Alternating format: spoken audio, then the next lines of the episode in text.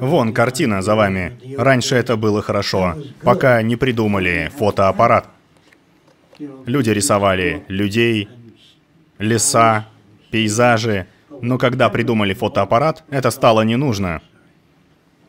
Но художники есть до сих пор. В будущем искусство будут не портреты и не натюрморты. Это можно и сфотографировать. Искусство будет в изобретениях, вещах, которых еще нет. Люди будут рисовать новые города и здания, которых нет, чтобы показать их. А вот это, оно уже не нужно. Вот эта вот херня над кроватью вызывает клаустрофобию. Но ее сделали, чтобы ты чувствовал себя королем. Это же королевская гостиница. Вот и приделали эту ненужную антисанитарную херовину. Ну, знаете, можно приучить любить что угодно. Я же рассказывал, почему цыгане воруют. Нет. Я спросил у цыгана, почему вы воруете?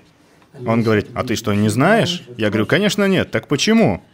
Он говорит, ну, перед самым распятием Христа, когда его прибили к кресту, цыгане украли гвозди, и Бог дал им право воровать. Это мне рассказал старший цыган. Классная история. В общем, детям можно рассказать. Если тебя застрелят, ты не умрешь, ты попадешь в рай и вернешься к отцу. Но я замечал, что христиане... Вот поехал ты в кругосветное путешествие. Кораблем, самолетом. Я говорю, это замечательно, когда ты вернешься? Ну, года через два. И я буду искренне рад. Если ты правда веришь в Бога, и твоего сына сбила фура, то он теперь с Богом и ангелами. Да чего ж ты плачешь? Если ты правда веришь в Бога, понимаете? Если ты умрешь, твой папа умрет, он вернется к отцу, сидит себе, бед не знает. Ты должен радоваться и праздновать это событие. Но он плачет, потому что видит, как того опускают в землю, и как-то ему от этого не очень радостно.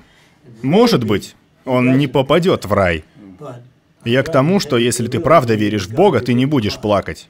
Когда умрет твой сын или папа или муж, он же вернулся к Отцу. Говорят, Иисус вернулся к Отцу. Если Бог послал Сына на землю учить людей, а они его распяли, то, по-моему, Бог просто козел, что послал туда Сына.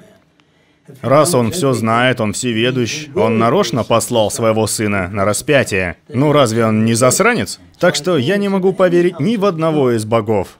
Они все для меня абсурдные. Понимаете?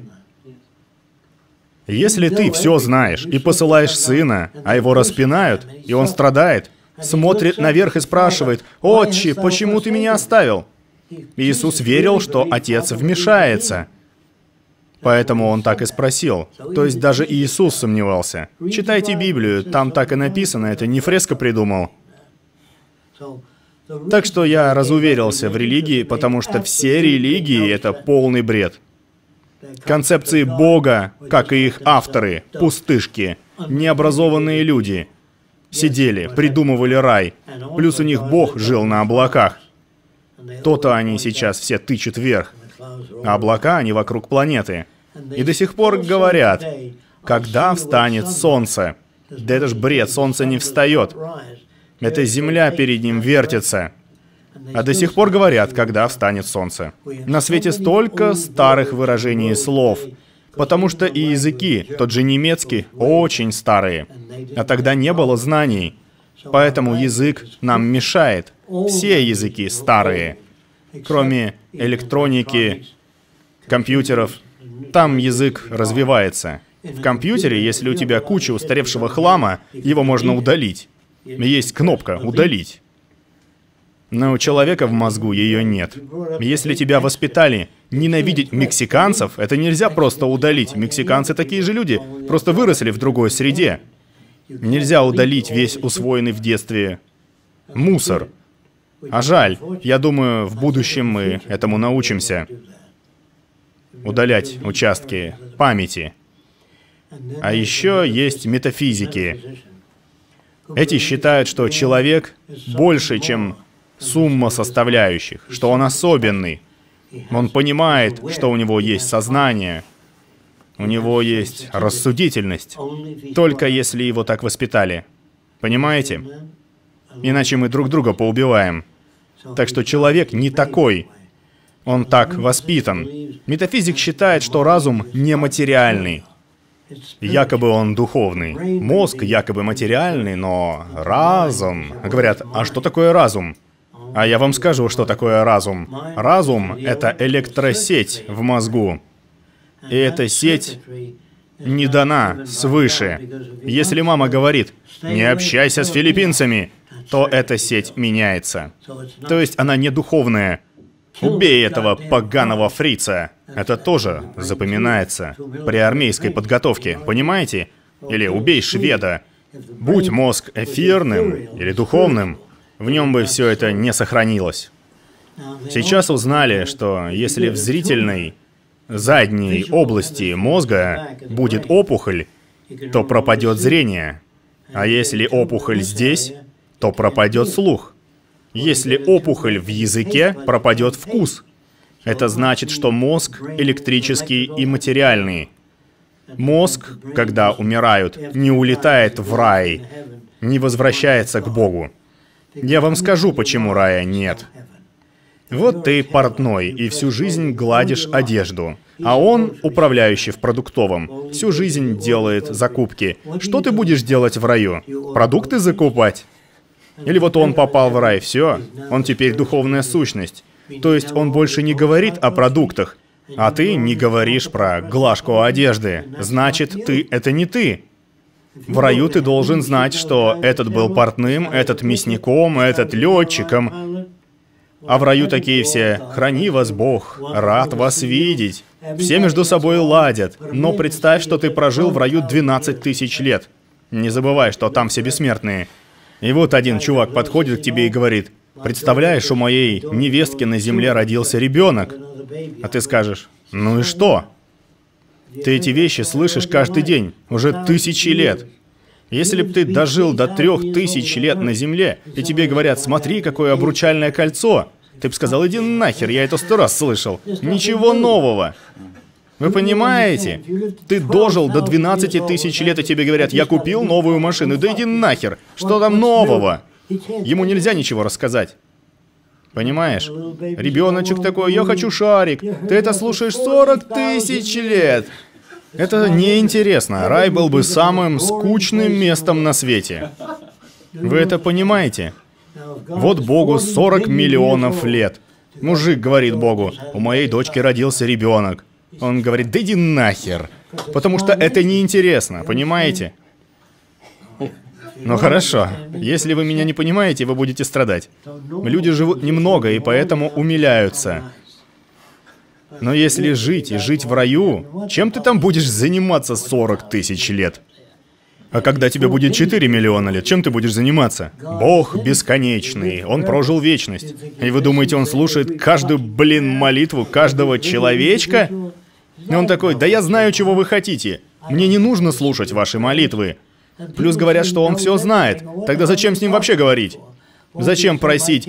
Мой ребенок болеет, помоги ему выздороветь. А Бог такой, ага, посмотрел на ребенка и правда больной. Ну ладно, помогу. Понимаешь? Моя мать верила, что каждая звезда — это умерший человек. Каждая звезда на небе — это человек, который умер на земле. Я же рассказывал про Мексику что у них все эти этажи разной высоты, все помещения. Я спросил, зачем? Потому что дьявол не любит ходить по ступенькам. Он любит, когда все вровень. Они, правда, серьезным лицом верят в это. А дикари на островах верят, что вулкан сердится. Поэтому он и трясет землю. Он злой. Они в это правда верят. И говорят это серьезным лицом, даже плачут. Говорят, но ведь человек искренний. Да к черту искренних, нам нужны понимающие. Они искренние невежды. Шаман тебе скажет бросить Шурина в вулкан, чтобы успокоить его. И если не сработает, то и сестру надо туда бросить.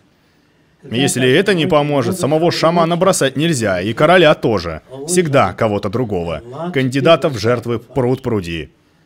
Это та же военная промышленность. Собрать молодежь, отправить воевать за нас. Если молодежь бьется за свободу Германии или США, она должна получать долю во всех компаниях своей страны. Понимаешь? Все врачи, которые не ходили на войну, обязаны вам своей жизнью, потому что вы воевали за них. Так что земля должна принадлежать всем людям, раз они бьются за короля. Их должны лечить, как королей, по возвращении, если они ранены. Раньше не лечили, сейчас лечат. В некоторых пределах. Я не знаю про немецких ветеранов войны, но страна платит репарации, долг Англии, Франции, Штатам. Германия выплачивает. Если бы Америка проиграла, то это она бы платила Германии. Это неправильно. Есть еще вопросы из списка?